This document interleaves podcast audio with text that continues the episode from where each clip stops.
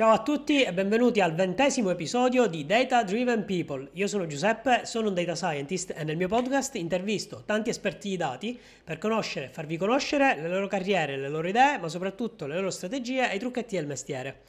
Oggi abbiamo come ospite Lucia Marinozzi, data scientist in Enel Group. Ciao Lucia. Ciao Giuseppe, grazie mille per, per avermi contattata. E grazie a te per, per aver partecipato e per la tua disponibilità. Eh, tra l'altro eh, Lucia ha, è appena entrata nel gruppo, quindi complimenti per, per il tuo, e auguri per, tuo, per, la tua nuova posizione. Eh, ti lascio subito la parola così ci, ci, racconti un po' chi sei e della tua carriera ehm, e anche dei tuoi studi ovviamente. Dai. Va bene, allora i miei studi in realtà non sono stati proprio l'emblema della linearità, nel senso che mh, io ho fatto i primi sei mesi di università, ho studiato fisica alla Sapienza, però poi mi sono resa conto che non ero così appassionata come, come, come pensavo. Quindi ho usato questa permanenza a Roma per frequentare un po' le varie facoltà e mi sono appassionata di una lezione di, di finanza e quindi ho deciso appunto di intraprendere questo, questo, questo cammino. quindi ho fatto la triennale in realtà che è ad Ancona, ho fatto economia con una propensione già all'ambito finanziario, soprattutto dal terzo anno, e poi mi sono spostata a Trento per eh, fare finanza un po' più quantitativa, insomma. E, ehm, e, in realtà durante la magistrale ho scoperto in maniera abbastanza casuale eh, una, una, prima passione verso l'analisi dei dati. Eh, quindi ho iniziato a Trento, in realtà abbiamo un po' programmato in MATLAB.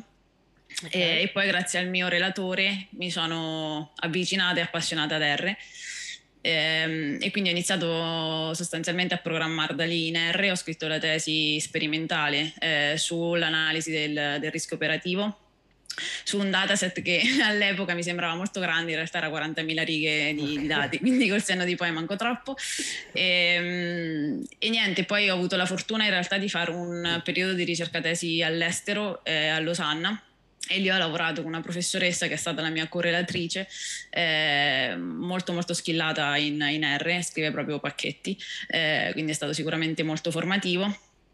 Eh, e poi ehm, durante la, la, fase di ricerca del lavoro, anche qui sono stata molto fortunata, quindi mi sono trovata nel posto giusto al momento giusto e ho iniziato a lavorare per una startup collegata ad Azimuth, quindi un SGR. Ok. Eh, in realtà prettamente perché sapevo, sono stata presa prettamente perché sapevo usare SQL e che l'avevo utilizzato già durante la tesi triennale e appunto R.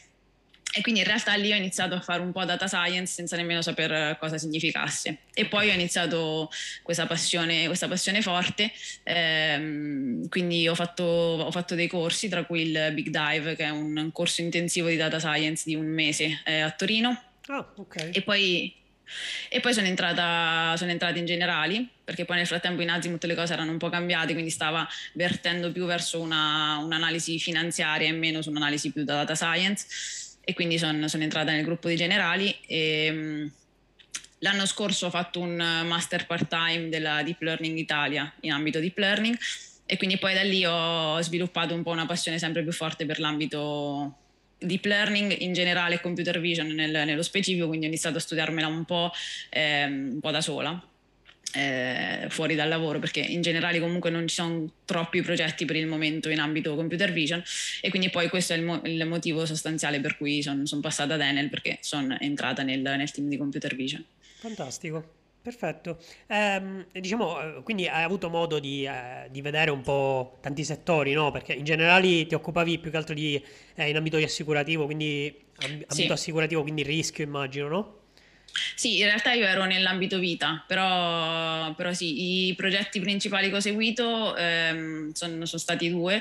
Uno ehm, che era un metodo per ve- velocizzare la cessione delle, delle polizze lato vita e qui ho iniziato un primo mini progettino di computer vision, anche se ahimè eh, abbiamo utilizzato più eh, API Google, okay. quindi tramite AutoML, quindi non eh, modelli sviluppati internamente eh, e un altro era un progetto di eh, forecasting di, di, serie storica.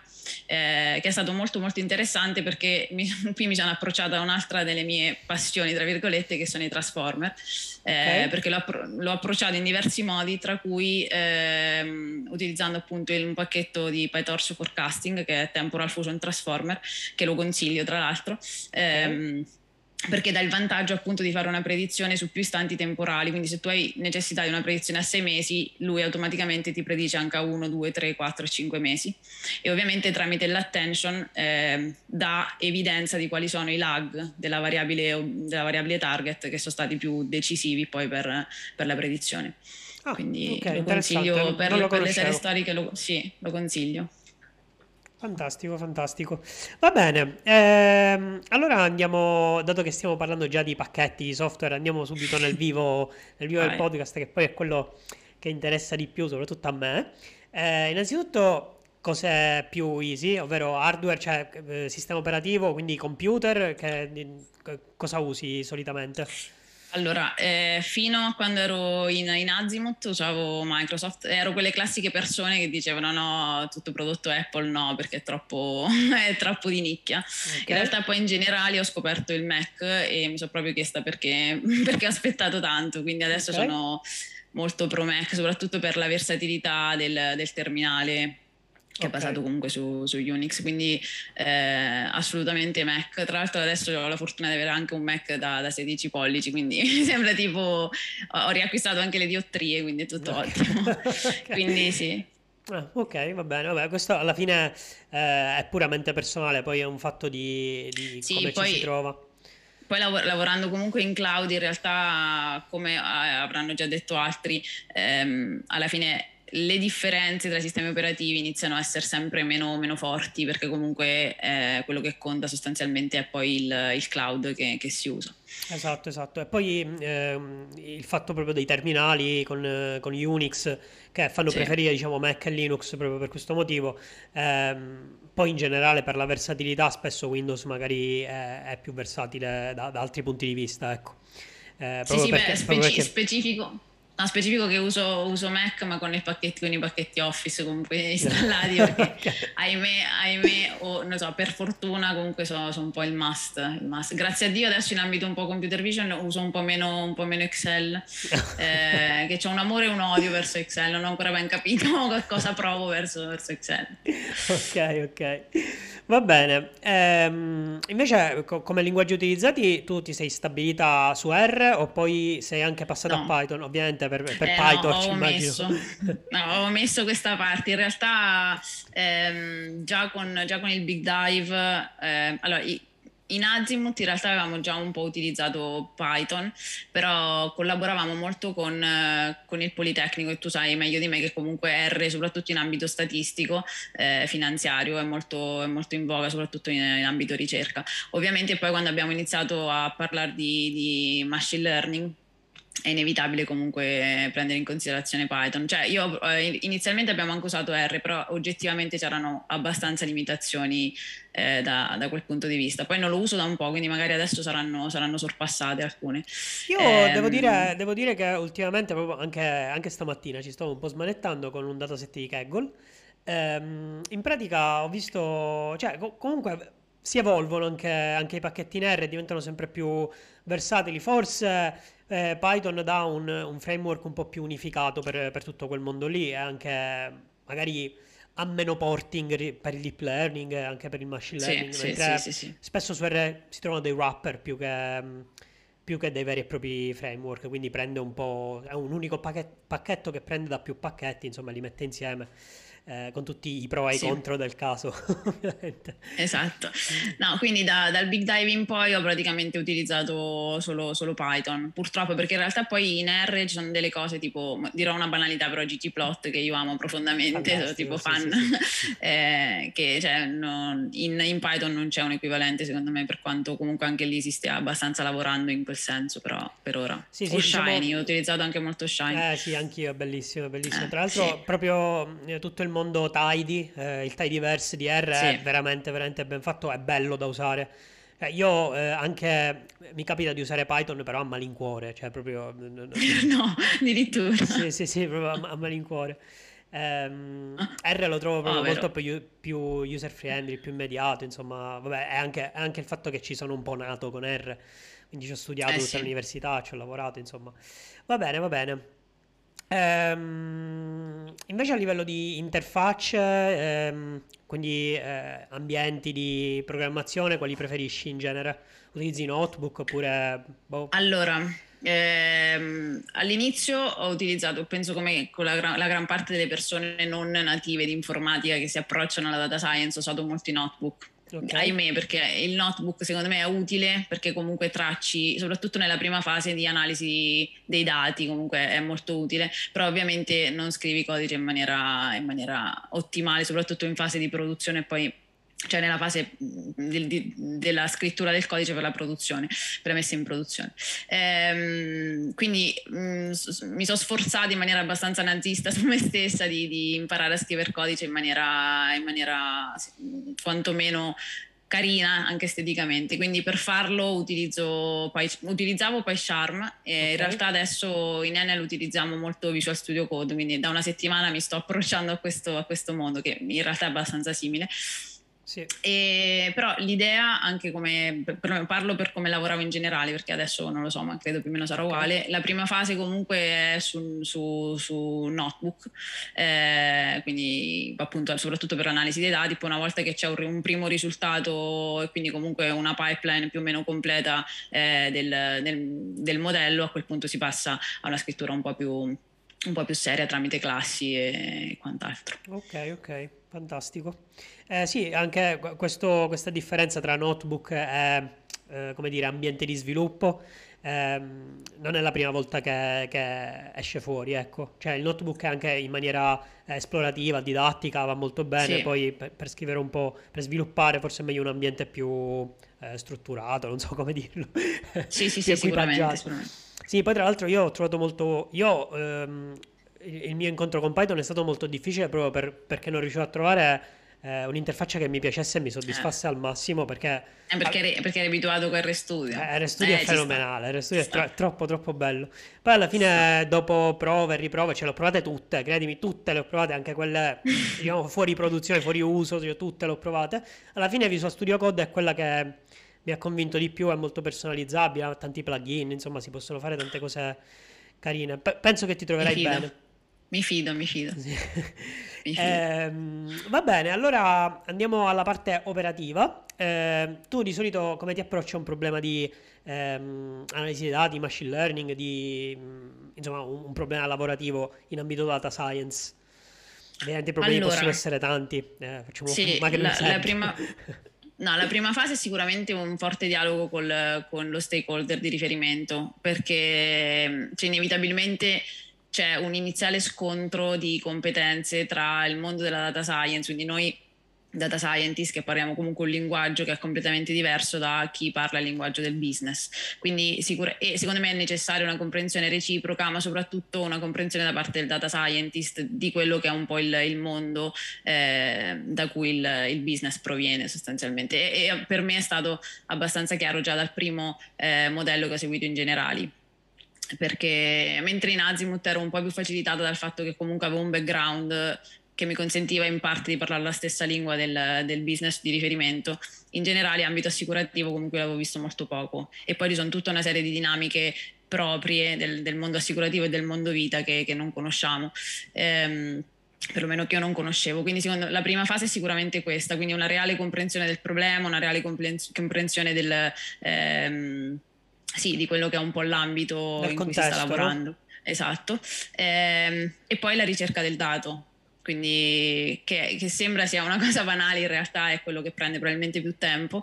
Eh, ricerca del dato e costruzione poi del, del dataset, quindi delle, delle, feature e della target, perché appunto non sempre la target è poi de- definita. Certo. E, e, questo in ambito computer vision è quanto più vero perché in realtà trovare il dataset magari già labellizzato è praticamente impossibile.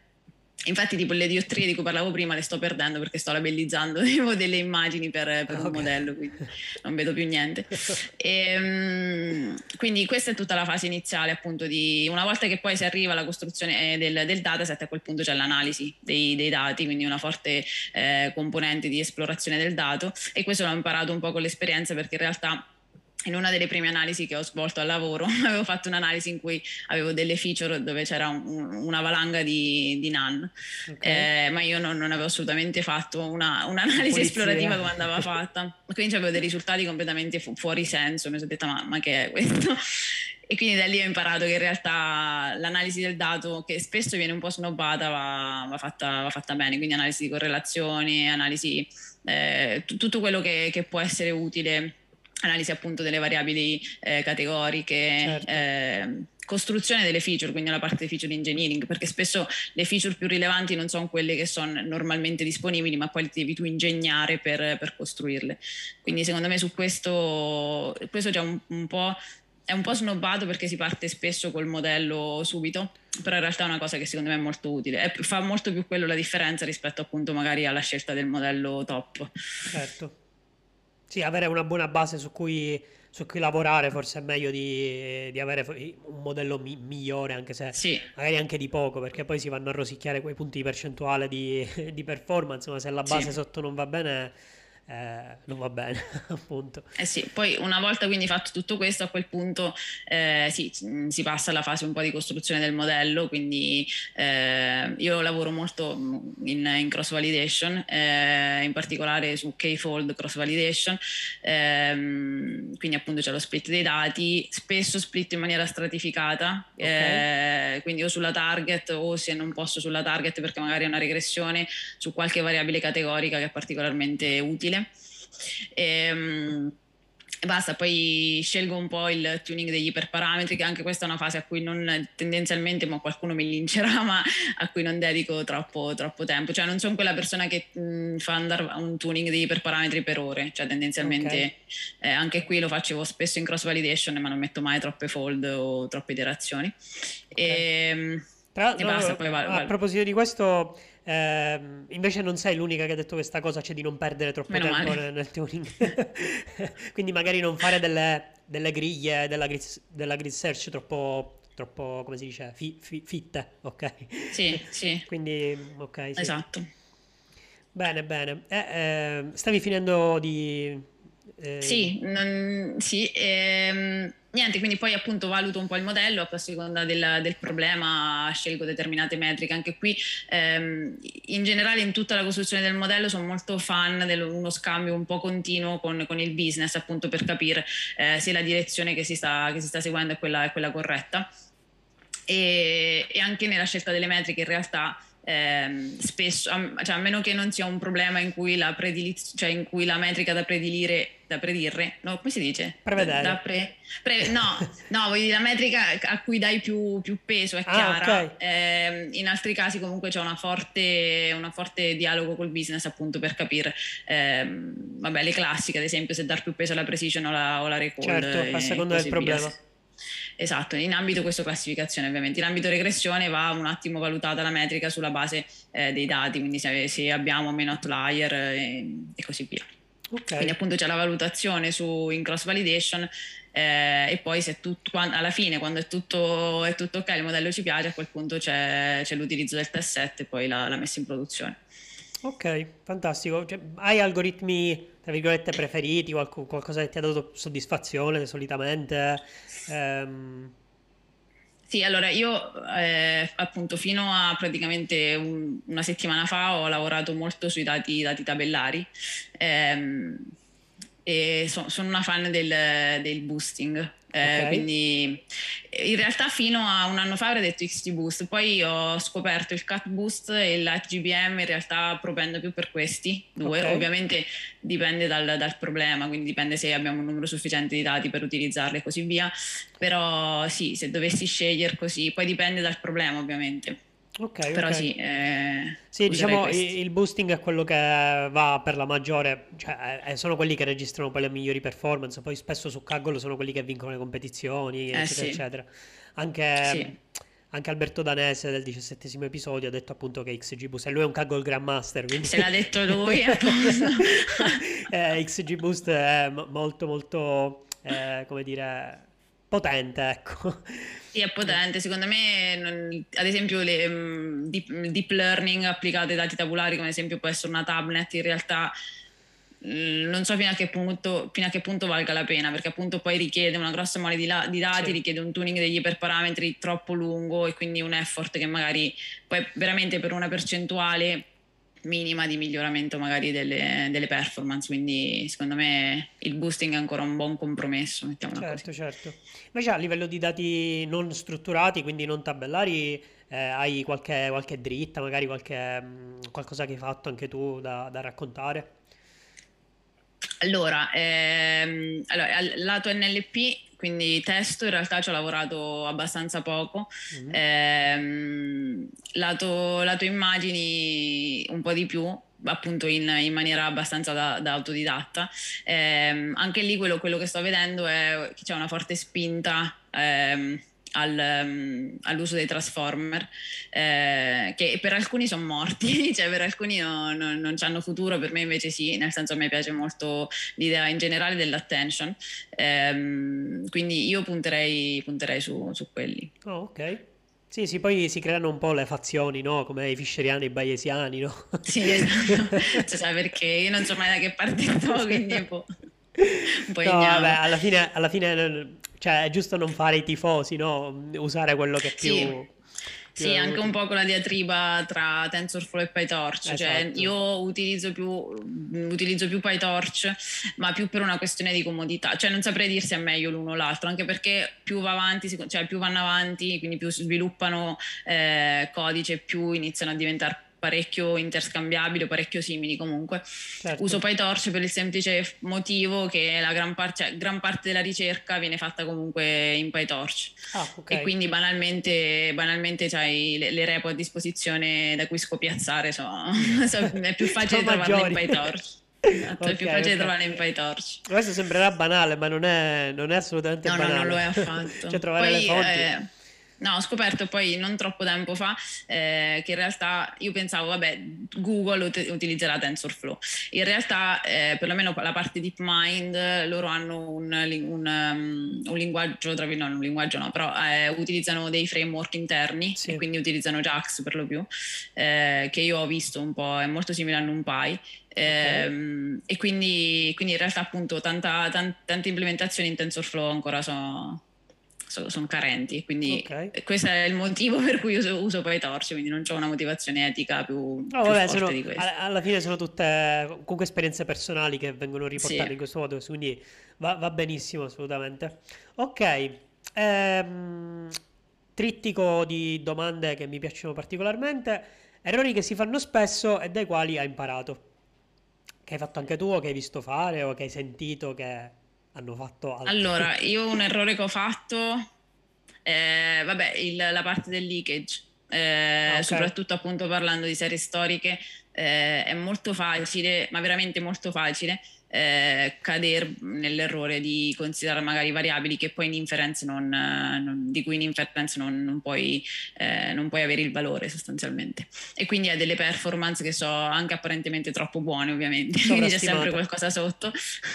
e quindi sì. Ehm, il problema del leakage ce l'ho avuto appunto nel, nel, nel, problema di serie storica che ho affrontato. Quel problema l'avevo affrontato prima con un modello di regressione, eh, facendo una predizione per gruppi di clienti però anche lì utilizzavo senza volerlo il leakage perché davo per scontato di conoscere la composizione di questi gruppi di clienti anche in futuro. In realtà okay. non, è, non, è, detto ovviamente perché alcuni clienti possono uscire, altri possono entrare, quindi le caratteristiche dei gruppi cambiano ovviamente. Eh, per quello dico, cioè, a prescindere dall'utilizzo della variabile laggata è futura, che, però eh, ci sono dei, delle insidie che magari non vedi e ci arrivi solo dopo, magari quando è troppo tardi, quindi sulla quando, parte lì... Quando poi il modello sempre... non funziona più. Esatto, a un certo punto non funziona più, dici, ma per me funzionava, però andava tutto bene. Sì, ehm, e anche nelle, nelle, challenge, magari per, ehm, per entrare appunto in, a, svolgere il ruolo da data scientist, spesso eh, ci sono sempre qualche, c'è sempre qualche variabile che tu non puoi usare, ma che loro mettono per vedere se appunto te ne accorgi. Quindi attenzione okay. a queste cose. ok, ottimo. Ehm, qualcosa che pensi che venga sopravvalutato, ma che per te non è molto utile? Bah, un po' l'ho già detto probabilmente, la, la, la scelta del... La, sì, ehm, la scelta del, del, modello sia in termini di, di, di, infrastruttura del modello, quindi di per parametri, eh, sia anche in termini di appunto modello stato dell'arte, perché spesso appunto lo stato dell'arte è raggiunto perché lavorano veramente tanto a livello di training o è basato su dei dati, ehm, su un dataset veramente, veramente ampio che magari tu, tu non hai. Ok. Va bene. È qualcosa che invece pensi che venga snobbato, ma che, ti- che invece ti è molto utile in generale? Anche pacchetti, strumenti, non lo so. Ma una cosa snobbata secondo me è la comprensione reale del modello. Ok. Eh, nel senso che spesso si tende, cioè, parliamoci chiaro, nel senso che il data scientist può, può, farlo sostanzialmente chiunque al momento, perché basta che fai un import dei pacchetti, eh, capisci come, come fare il training con una random forest e lo fai. Quindi secondo me quello che fa la differenza reale tra un vero data scientist è la reale comprensione di quello che, che stai applicando, certo. eh, che ti permette appunto di banalmente giustificare determinati risultati capire quale modello effettivamente utilizzi. Ehm, quindi secondo me quella parte lì è un po'... Sì, è un po' snobbata, però secondo me è fondamentale. Sì, perché poi magari ehm, spesso in alcune aziende, magari in alcune realtà, eh, il data scientist viene visto anche un po' come l'operaio del futuro, no? Lo, me- sì. cioè, lo metti al computer, alla fine sì, i, i linguaggi di programmazione si devono conoscere, però eh, non è difficilissimo ormai impostare un modello, cioè si fa veramente con quattro righe, sì. anche un modello complessissimo, insomma con la rete neurale si fa con quattro righe fondamentalmente. Ahimè sì. Eh, questo, questo spinge appunto a pensare magari di sapere eh, come fare data science a tutto, eh, a tutto campo, quando invece poi manca, mancano dei fondamentali fondamentali, sì. come dice la sì, sì. sì, poi dico ahimè, in realtà nì, nel senso per me è stata anche una fortuna perché appunto non avendo una, un background informatico, per me comunque poter, cioè, poter programmare eh, senza, cioè banalmente io in TensorFlow versione 1 non sarei stata probabilmente in grado di, di scrivere modelli, o sì, ma magari con molto più tempo rispetto a quello che faccio adesso. Certo. Quindi in parte sono contenta, in parte questa eccessiva democratizzazione a me un po' spaventa, sia con la parte appunto eh, di, di, di, implementazione dei pacchetti già fatti, quindi che in maniera gratuita appunto consentono di, di mettere su un modello, sia anche tutta la parte di AutoML e io l'ho visto, l'ho toccato con mano perché appunto ho praticamente sviluppato un modello di object detection e all'epoca veramente sapevo molto molto poco di object detection eppure il modello credo sia ancora in produzione. Ok. Perché con, sfruttando le API Google l'unica cosa che ho fatto è labellizzato delle checkbox. Sì, sì, fondamentalmente sì. Eh, certo, poi anche qui ci sono tutti i vari, i vari pro e contro, magari quando certo. non, non, si è ancora riusciti, perché poi questo mondo è vastissimo, no? quindi non si può materialmente approfondire tutto, tutto, tutto in ogni istante di tempo della, della propria vita. No, certo. Quindi magari ci si trova anche un po' ad abbozzare qualcosina, allora in quel caso magari eh, appunto i pacchetti già fatti, tra virgolette, possono tornare sì. utili. L'importante è capire tipo, quello, quello, che c'è sotto almeno, capire cosa si sta Sì, a te, a te, riguardo tipo una cosa che a me piace molto di, di Enel, ma non vorrei fare pubblicità, però è, è invece che c'è una, for- c'è una, divisione interna abbastanza importante tra NLP, computer vision e quella che viene chiamata predictive machine learning, perché questo ha il limite da una parte che se comunque non sai qual è la tua predisposizione magari ti perdi tutta una parte di, di use case, però in un'esperienza tipo la mia che comunque ho visto più o meno abbastanza, non dico tanto perché comunque ho non, non, tutta questa esperienza, però ho visto abbastanza use case e ho, ho avuto la fortuna poi di capire quello che voglio fare realmente, eh, è utile perché appunto ti consente di focalizzarti solo su quella parte che realmente ti interessa e quindi poi ti evita di dover ricorrere a AutoML o cose, cose del genere okay. perché fai computer vision. Certo, certo. Perfetto. Allora andiamo avanti. Ehm, Miglior corso frequentato o fonte o esperienza di, di data science? Mi, avevi raccontato che avevi fatto eh, diversi corsi extra universitari, no? Un paio, o due o tre. Sì. Eh, secondo te c'è qualcosa magari che consigli, anche se magari hai seguito dei corsi online, anche No, durante... Allora, ehm, io, allora, la cosa che consiglio maggiormente è leggere i paper. So okay. che sembra, io è una cosa che in realtà ho scoperto da non troppo, eh, però secondo me leggere realmente il paper del, di un modello che magari è interessante, eh, uno ti apre, ti apre, la mente secondo me e due ti permette di capire realmente non solo quel paper ma anche tanti altri, poi perché ovviamente eh, la gran parte dei paper si, pa- si basa su altri paper. Certo. E quindi io consulto molto papers with code. Ok. E, ehm, quindi questo per dire che in realtà secondo me la, la differenza la fa veramente la, lo studio personale e sì, la, la, formazione più personale. Cioè io banalmente ho fatto appunto il master di Deep Learning Italia eh, che ser- mi è servito sicuramente, mi è servito innanzitutto per eh, rafforzare la mia convinzione che volessi assolutamente fare la parte computer vision. Okay. Ehm, mi è servito anche per fare un bel ripasso di tutta la parte di, di matematica, geometria che comunque avevo fatto a fisica ma troppi anni fa. Certo. eh, però anche lì secondo me la differenza l'ha fatta poi lo studio eh, fatto, fatto, a casa e l'approfondimento fatto a casa un po' come succede all'università alla fine. Certo bisogna eh, essere pure guidati un po' dalla curiosità no? andare a scavare un po' in giro. Esatto. Ok Esatto. Corsi online, beh, adesso ho un, un, grosso bias, nel senso che ultimamente li sto seguendo per lo più di, di computer vision. C'è un corso molto, molto bello della Stanford University sulla, sulla, parte computer vision che consiglio a tutti gli, gli appassionati per muovere prime, i primi passi nella computer vision. Okay. Poi in realtà tutta, anche tutta la parte di eh, studio dell'immagine senza eh, l'introduzione delle reti neurali, quindi già prima, ah, okay. eh, con l'applicazione dei filtri, secondo me anche quello è abbastanza abbastanza utile perché appunto capisci realmente poi anche come funziona una rete. Certo. Sì, io tra l'altro è una cosa che devo, eh, devo approfondire, cioè è una delle, delle cose che non ho eh, toccato quasi per niente, cioè qualcosina eh, la no. so ma non ci ho mai messo mano sulla computer vision, mi piacerebbe un sacco, però chiaramente tra lavoro, tra lo studio di altre eh, cose, cioè, è un bel po' di... Immagino. Cioè mi, mi, piacerebbe avere magari uno use case al lavoro e quindi dover approfondire per lavoro e lì è praticamente fatta, però eh, sfortunatamente per il lavoro che sto facendo al momento non è capitato.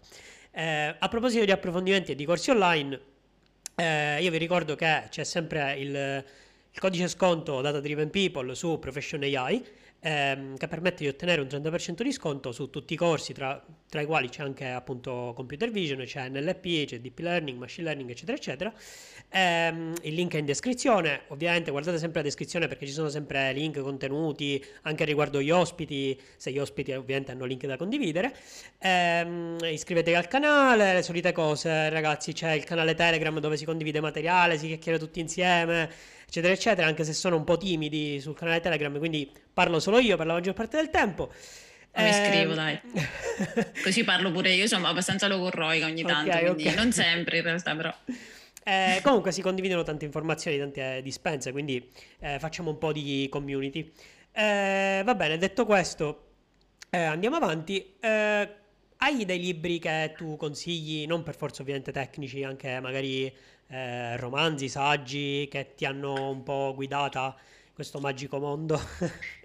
allora, eh, ammetto eh, che in realtà sto leggendo sempre meno romanzi perlomeno perché appunto quando ho tempo libero cerco, cerco, di leggere un po' o vago online o cerco di appunto leggo dei paper. Poi io non sono una persona molto rapida nella lettura quindi anche per leggere un, leggere un paper comunque ci metto un po' e, però in generale nella mia vita ho letto molto e ho scoperto una forte passione per le biografie in generale di persone non necessariamente nella, nell'ambito deep learning ehm, quindi di persone che hanno fatto un po' la differenza in vari, in vari settori. Eh, tipo uno dei miei libri preferiti è stato l'ultimo l'ultimo teorema di Fermat. Ehm, Ce l'ho quindi, in sì. Leggi, no? Bello. E a me è piaciuto molto. Poi ero intri- un po' intrippata con la matematica, quindi a me è piaciuto molto. Okay. Um, un libro che non ho ancora letto, ma che è nella mia, nella mia to-do list, eh, è Genius Maker che mi è stato consigliato in realtà da un mio ex collega di Generali che è, un po il mio, è stato un po' il mio guru. Um, che parla un po' delle persone più importanti appunto e più influenti nell'ambito di deep learning e in particolare descrive la storia di, di Hinton che, che, a me piace molto, eh, non ve la spoilerò però, eh, però, è un libro che io consiglio perché non perché l'ho letto ma perché mi fido di chi me l'ha consigliato e quindi lo leggerò presto anch'io. Ok, perfetto, perfetto. Ehm... Va bene, Se- secondo te quali sono eh, i trend del momento? Cioè, cosa va però per la maggiore? C'è qualche, qualche parte, diciamo, qualche, come dire, qualche ambito della data science che per ora sta spingendo tanto e su cui magari bisognerebbe porre attenzione, ecco. Allora, secondo me si sta mh, lavorando molto nell'ambito NLP, Okay. Eh, sicuramente in Italia, nel senso che è forse l'ambito del deep learning che è un po' più, un po più sviluppato. Eh, poi appunto c'è stata la fortuna eh, di, di, applicare in NLP Transformer, poi da lì eh, c'è stato il via verso anche altri use case tipo appunto le serie storiche, tipo le, le, la parte computer vision. Quindi secondo me si sta spingendo molto, molto, su quella parte lì, in generale anche sui transformer, quindi anche in ambito computer vision, grazie a Dio c'è, c'è grosso lavoro, eh, nel senso che più o meno una volta a settimana c'è un paper abbastanza interessante e innovativo che, che esce. Ehm, quindi sì, direi, direi su questo. Okay. Eh, mentre secondo me si sta spingendo sempre meno sulle reti ricorrenti. sempre eh, meno. Che secondo me sì. Okay. Poi magari non è vero e chi sta studiando le ricorrenti mi dirà ma che stai dicendo? Se, se non siete d'accordo scrivetelo sui commenti così facciamo esatto, un po' di esatto, conversazione. Ne... esatto, però secondo me appunto le reti ricorrenti saranno sempre più eh, sostituite da, o dalle convoluzioni oppure da, dai transformer. Ok, ok. Tra l'altro... Non no... mi linciate, no, non mi linciate. no, no, no, ma eh, cioè, sono cose che ho sentito sia da altri ospiti sia in giro, un po' spippolando eh, sul web, nei vari forum, sono, sono, cose che si sentono dire. Quindi sicuramente non avrai tutti i torti, non avrai tutti i torti. Sì, poi si sta spingendo anche molto su, vabbè, la parte ovviamente, tutta la parte modelli generativi, quindi le canne, variational autoencoder, ehm, e sto vedendo molto l'utilizzo, soprattutto nei, nei decoder, dei, dei multilayer perceptron, quindi cioè stranamente ma fortunatamente si sta cercando di semplificare perché alla fine eh, comunque le performance restano, restano comunque buone quindi, quindi viva gli MLP ok um, invece c'è qualcosa che secondo te cerchiamo di fare no? con l'analisi dei dati con la ricerca eccetera eccetera però ancora siamo un po' lontani dal eh, dallo scopo, magari qualche, qualche, settore in cui un po' annaspiamo, ecco. Ma dici a livello, a livello di, di, ambito deep learning o a livello proprio lavorativo? Eh, un po' di tutto, cioè anche sia a, li- allora. sia, sia a, livello proprio tecnico, magari che ne so, c'è questa cosa della computer vision, per esempio non riusciamo a eh, riconoscere le strisce pedonali dalle foto, no, un esempio, no? eh, oppure ehm... qualcosa di più complicato che non si riesce a no, fare allora, con secondo...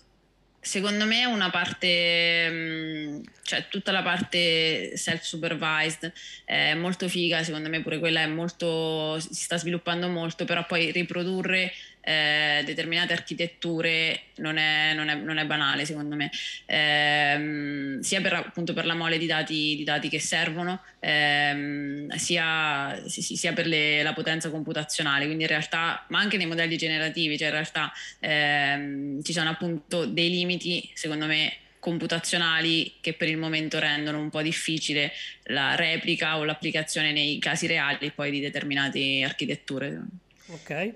Quindi a livello proprio di, am- poten- di, di potenza. Poi a proposito sì. di, di, potenza di calcolo, IBM da poco ha presentato il suo nuovo computer quantistico e dovrebbe diventare eh, retail, tra virgolette, tra non molto. Sì. Poi tra non sì, molto... Beh, quella secondo me...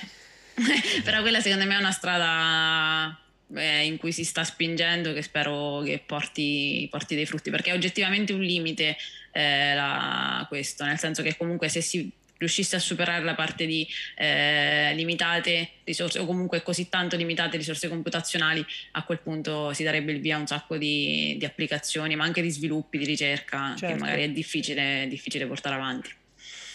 Chiaro, chiaro. E invece in ambito lavorativo, eh, bah, da quello che ho visto io un po', eh, ancora c'è una reticenza nel, nel vedere in generale nell'applicare modelli seri a livello di data science. Poi io conosco delle realtà abbastanza fortunate, nel senso che data science comunque l'ho fatta, però il data scientist è sempre un po' visto come, sì, come dicevi tu, come un po' un, operaio, un operaio eh, che sta lì, sta seduto al computer, ho questo problema, risolvimelo. Eh, poi mh, lo risolve non si sa come, quindi c'è tutta la parte di sfiducia, ehm, cioè vedo, vedo, ancora un mondo eh, lavorativo non del tutto, poi dipende dai settori ovviamente, però non del tutto pronto ancora o fertile a tal punto da accogliere a braccia aperte la, la data science. Ok, ok. Quindi secondo me in questo in, l'Italia è un po' più indietro magari rispetto ad altre realtà fuori, secondo me.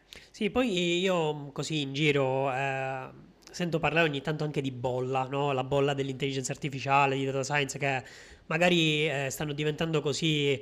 Ehm, eh, sono, sono, già delle buzzwords, no? Eh, poi stanno sì. diventando così inflazionate che magari si rischia di eh, avere un'aspettativa troppo alta eh, nei confronti di, queste, di, tutte queste tecnologie, degli algoritmi e cose varie, eh, che poi magari no, non verranno rispettate e quindi scoppierà questa bolla ci troveremo tutti per strada in data science. Spero di no. Però sì, il fatto che sia una bolla è abbastanza chiaro anche dalle job. Se tu, le, se tu leggi le job position, in realtà la job cioè, non è manco chiaro quello che fa un data scientist o un senior data scientist. C'è un sacco eh, di confusione. Sembra che una persona debba conoscere tutto, tutto, tutto bene eh, e secondo me è abbastanza impossibile. E quello è un po' un indice del fatto che magari chi, chi posta la job in realtà non sa bene nemmeno quello, quello che sta cercando probabilmente. Sì, sì, poi tra l'altro sulle, appunto sulle offerte di lavoro che si vedono in giro ci sarebbe proprio da scrivere libri perché sì, sì, ho, ho, visto veramente tante tante cose strane. Eh, tipo l'altra volta c'era uh, una, un'offerta di lavoro che era appunto per data scientist, si richiedeva statistica, eccetera, eccetera, insomma le, le classiche skill. Il problema non erano le skill richieste, erano i titoli richiesti perché c'era per esempio un ingegnere aerospaziale però non c'era il laureato in statistica, no? Quindi la statistica non era tra i requisiti, c'era ingegneria aerospaziale, altre cose, ma pazzesche, però vabbè. Ok. Eh, questo, questo, a me tipo dispiace, nel senso che mi sono sentita abbastanza discriminata nella mia vita, non sempre, grazie a Dio, però eh, purtroppo, per fortuna, cioè no, per fortuna no, purtroppo, il titolo di studio è, è, un po' un limite, nel senso che magari ho visto un sacco di posizioni interessanti, ma con, eh, cioè, limitate comunque a laureati in matematica o ingegneria, per esempio. Esatto. Eh, in realtà magari io, per esempio, a finanza comunque ho studiato cioè, abbastanza statistica statistica ed certo. econometria, certo. quindi ehm, ok, sarò più carente magari su alcuni aspetti, ma secondo me su altri magari sono più forti rispetto a chi ha fatto ingegneria. Certo, certo eh, certo, sicuramente. Quindi secondo me è un grosso limite che le aziende si, si, mettono, perché magari in realtà avere un team variegato di persone con un background diverso secondo me è un plus molto forte e questo certo. in generale mi è stato abbastanza chiaro. Sì, Nel senso sì. che lì cioè abbiamo, cioè ci sono persone comunque con background più svariati, c'è tipo un ragazzo che è addirittura laureato in filosofia, quindi comunque apporta eh, qualcosa che tu magari da, in un ambito ristretto di nicchia non, non, avresti, secondo me. Sì, io sono d'accordissimo, d'accordissimo con te, abbiamo avuto anche modo di discutere con gli ospiti precedenti di questa cosa, anche perché io ho proprio cercato eh, de, mh, tutti gli ospiti con vari background proprio per vedere tutti i punti di vista e poi alla fine è questa la cosa che, che esce fuori, cioè che alla fine sì. sì. il titolo di studio è uno screening iniziale, però non è tutto, cioè si cerca, cioè si rischia più che altro di, di perdersi ehm, dei talenti, ecco, soltanto sì. per il titolo di studio. Sì, bene, bene. Eh, siamo, siamo, un sacco in anticipo, sto finendo le domande, quindi sto cercando di prendere un po', oh. un po tempo. perché, Forse perché parlo veloce e sono una persona purtroppo molto sintetica, il no, che no, eh, non, so, non, ho mai capito se è un vantaggio o no nella vita, forse no, non so. Cioè, dipende dal magari, settore. Dipende, dipende, così. esatto. Eh, invece, dato che eh, tu hai fatto sia percorsi di apprendimento formale che, eh, diciamo, eh, universitari, no? Che è un po' più eh, business oriented. Secondo te eh, qu- quanto aiutano poi effettivamente questi corsi supplementari all'università? Corsi supplementari rispetto a quelli universitari? Cioè, non so se mi sono spiegato. Allora, secondo me dipende molto dal background, nel senso che se, cioè comunque io vengo da una generazione, tra virgolette, in cui magari la laurea in data science non, non c'era, quindi, o comunque non so se c'era, ma se c'era era di nicchia pure lì. Quindi, mh, quindi ti direi dipende, se hai un, delle lacune comunque che devi, che devi colmare, eh, secondo me il corso aiuta. Se non altro aiuta, uno, eh, il fatto, ad esempio io ho fatto questo master part time, eh, che era il venerdì, il sabato e la domenica mattina, quindi fino, fino a mezzogiorno. E se non altro sai che per dieci weekend eh, tu studierai in maniera full quelle cose lì. Che se, no, se, non fai un corso, poi alla fine non lo fai, cioè lo fai per un'ora, certo. poi magari smetti perché dici è weekend perché lo sto facendo. Certo. Quindi sicuramente un po' quello, un po' ti dà un titolo che per quello che dicevamo prima comunque è utile è, è in ogni caso. Esatto. Eh, un po' ti guida all'interno delle, degli argomenti che comunque eh, tipo ambito deep learning è super vasto quindi se non altro avere certo. un programma eh, che poi tu approfondisci inevitabilmente cioè non basta ovviamente il corso però è una buona linea guida su, sulle cose che poi dovrai vai a approfondire poi a seconda dei, delle cose che ti piacciono che ti piacciono di più Okay. Quindi per rispondere secondo me è utile, è utile per colmare, per colmare le, le, lacune. Dipende molto da quante lacune si hanno sostanzialmente. Sì, poi oh, mi è capitato anche un po' eh, di vedere come vengono valorizzati questi corsi perché appunto sono, essendo business oriented, no? ti, ti mettono in una condizione di essere, eh, sì, magari neolaureato, però con, con, un occhio in più al business e quindi questa cosa ti fa vedere un po' di buon occhio da, dalle aziende, no? Eh, sì. pro- probabilmente anche, anche, questo, magari se, se, se un, un neolaureato si trova un po' nella fase di passaggio dalla laurea al lavoro, no? che ci sono quei mesi di buco, magari si potrebbe un po' eh, pensare appunto di riempire, di colmare quel vuoto con, con sì. un corso specializzante.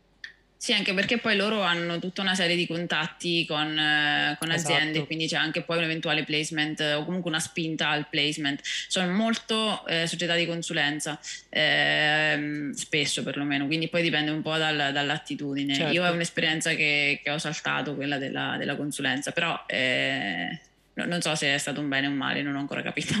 però, però eh, sì, secondo me è una, buona, è, un buon, è una, buona, pedana di lancio. Io li ho fatti non da neolaureata, perché appunto io ho avuto la, la fortuna di, di, trovare lavoro praticamente subito. Eh, li ho fatti dopo, quindi probabilmente mi sono serviti meno però cioè, se l'avessi fatti da neolaureata non l'avrei fatti nemmeno in data science, l'avrei fatti in finanza probabilmente, ah, quindi alla fine è meglio così.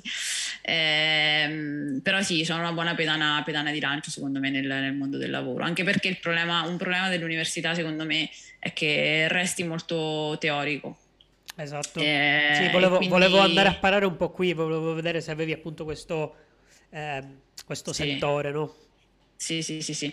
Eh, boh, per, parlo per la mia esperienza sicuramente, però non, eh, cioè, vedo che comunque eh, anche, anche, miei coll- cioè, anche colleghi che, con, cui, con, cui, parlo quotidianamente, eh, sicuramente c'è una forte mancanza della parte pratica. Perché noi, tipo, io a Trento avrò fatto, ho sviluppato dei progettini, ma a parte la tesi, saranno stati due pro- mini progetti eh, con dataset abbastanza puliti, quindi è sempre certo. tutto molto idilliaco oltre che teorico. Quindi in realtà eh, anche nel, in questo master che ho fatto in realtà eh, la cosa positiva è stata che era un master hands on tra virgolette quindi comunque c'era sicuramente una buona componente di teoria ma poi c'era tanta tanta tanta tanta pratica ogni tanto lavoro in gruppo Okay. che è utile appunto sempre per lo scambio di opinioni con, ehm, con altre persone e cioè, su cose che tu non hai mai fatto quindi ti senti la spiegazione il giorno prima e il giorno dopo ti metti ad implementare tipo un variational autoencoder in PyTorch dici ma cioè, da dove inizio certo. e non lo sai da dove inizi però piano piano poi un po' cercando online un po' cercando su, sugli appunti della lezione del giorno prima alla fine le cose le impari ma se non, se non le sviluppi non le impari mai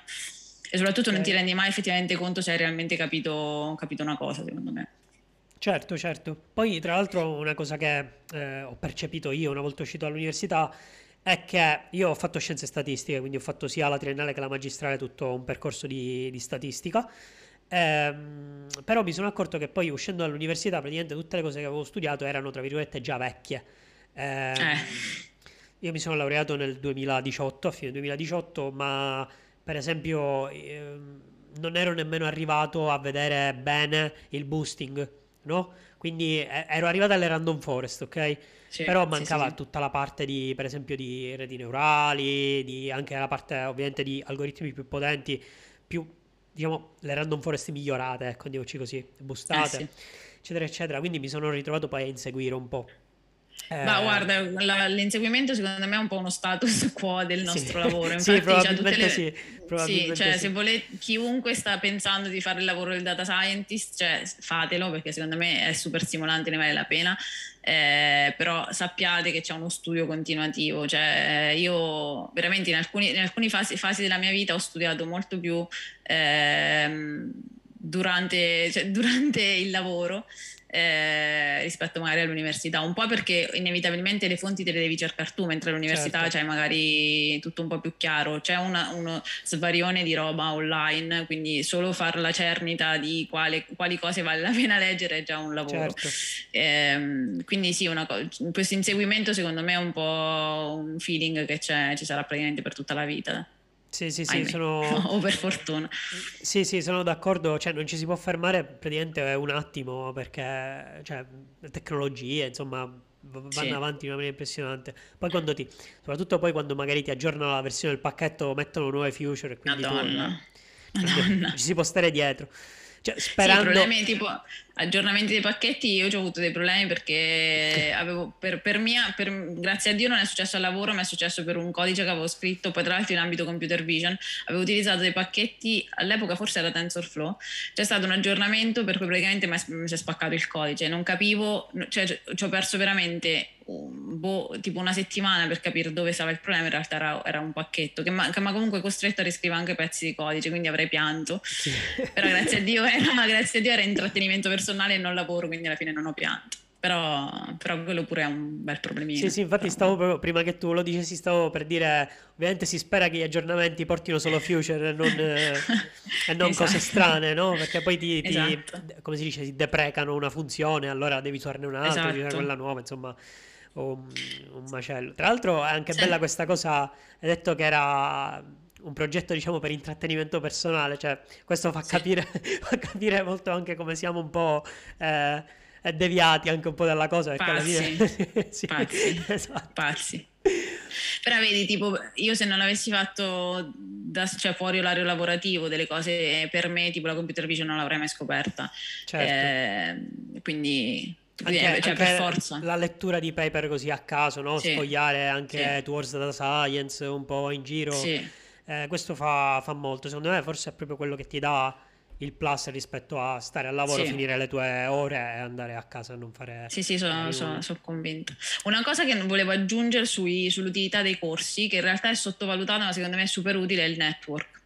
Okay. Eh, perché allora, durante il big dive ho conosciuto un ragazzo che mm, mi ha fatto il referral in generali. Cioè, non so, probabilmente il mio curriculum l'avrebbero visto comunque, però in realtà è stata una spinta che magari è stata utile. Eh, durante il master deep learning ho conosciuto un ragazzo eh, che, che, che, mh, mm, lavora in un'azienda eh, e saranno aperte delle posizioni che me, l'ha, che me l'ha proposte. Poi io ho, alla fine per una serie di, di, di decisioni alla fine avevo propeso, cioè ho scelto altro, eh, però potenzialmente c'è cioè, tutta una, una serie di network ma anche con i professori, cioè eh, certo. comunque si instaura un rapporto per cui poi sai che puoi contare su quella persona nel caso in cui hai un dubbio e quella persona è comunque un esperto eh, del settore. Quindi secondo me quella è una componente che, che spesso viene sottovalutata e, e, è forte sia nei corsi sia nei meetup per esempio. Sì. Eh, quindi secondo me anche quelle sono esperienze super utili per la parte network secondo me. Sì, sì, assolutamente. Tra l'altro anch'io con, eh, con questo podcast comunque ho avuto l'opportunità di conoscere sia te che comunque tutti gli altri ospiti, sia a cascata anche amici degli ospiti, eh, amici di amici, eccetera, eccetera. Eh, e questo ha un po' arricchito sia diciamo, le, mie, le mie conoscenze, sì, ho trovato anche amici comunque in generale, e poi mi ha fatto scoprire nuove realtà, nuove community ovviamente, eh, perché poi eh, diciamocelo chiaro, il nostro lavoro è anche molto condivisione, no? Eh, perché sì. alla fine tutti rubiamo un po' di codice da lì, poi ce lo facciamo passare dal collega, insomma, quindi eh, il network, il networking in generale aiuta un sacco nel nostro lavoro. Sì. Benissimo, benissimo. Allora arriviamo alla domanda bonus. Abbiamo un po' temporeggiato perché volevo almeno arrivare a 50 minuti, no? Quindi stavo andando un po' a spande. Siamo arrivati. Ok, sì, sì, l'ultima domanda. Domanda bonus. Eh, se avessi tutta la potenza di calcolo dell'universo e l'algoritmo più prestante, che cosa ci faresti? Ovviamente puoi dare una risposta divertente, una risposta breve, una risposta filosofica, quello che ti piace di più. Allora, la risposta divertente sarebbe troverei un modo per far soldi, che non so se è divertente, ma è molto egoistica. Però poi mi sono interrogata ultimamente su che ci farei con tutti questi soldi, perché c'è un tizio, questo è un aneddoto che non c'entra niente, ma c'è un tizio di un paese vicino al mio che ha vinto il Super Enalotto un sacco di soldi okay. e quindi mi sono fatta tutta un'interrogazione su perché devi avere tanti soldi. Eh, la risposta è che forse non li vorrei eh, e quindi che ci farei secondo me, cioè no, no, secondo me, ma li utilizzerei penso per migliorare la vita mia eh, e lo stile di vita in generale delle, delle, delle persone. Eh, quindi lo applicherei, ma banalmente tipo eh, per la tutela ambientale eh, quindi tutto il discorso magari dei rifiuti, ottimizzazione del riciclo e così via, eh, lo utilizzerei anche per la sicurezza sul lavoro, perché tipo adesso in Enel sto seguendo un progetto eh, di safety eh, e se, non lo so, lavori secondo me con, con un senso di utilità verso, verso, il prossimo che magari in esperienze okay. passate non, non, ho avuto. Eh, quindi sì, probabilmente lo userei per cause un po' di questo tipo. Però Va sottolineo, bene. migliorerei anche la mia vita. Però. Ok, ok. Va bene, allora siamo, siamo in chiusura. Lucia, io ti, ti, ringrazio tantissimo per questa chiacchierata. Eh, Grazie a te. È stato, è stato, assolutamente utilissimo sia per me sia spero per chi ci sta ascoltando. A proposito, state ascoltando anche dai canali di podcast, quindi da Spotify, da Google Podcast, Apple Podcast, eccetera, eccetera. Passate comunque su YouTube, mettete mi piace al video, commentate, così ne parliamo tutti insieme. Entrate nel canale Telegram, condividete i video, ditelo ai vostri colleghi di università, di lavoro, eccetera, eccetera, così più siamo e meglio è. Eh, e ci salutiamo. Ciao Lucia, è stato Grazie un grande mille. piacere. Ciao, ciao, ciao. Oggi avete ascoltato Giuseppe De Gianlucido e Lucia Marinozzi. Se vi è piaciuto questo episodio, non perdetevi i prossimi di Data Driven People, ogni sabato mattina su tutti i canali di podcast e su YouTube in versione video. Per maggiori informazioni e contenuti visitate il mio sito web www.giuseppedegianlucido.it. Ci sentiamo sabato prossimo.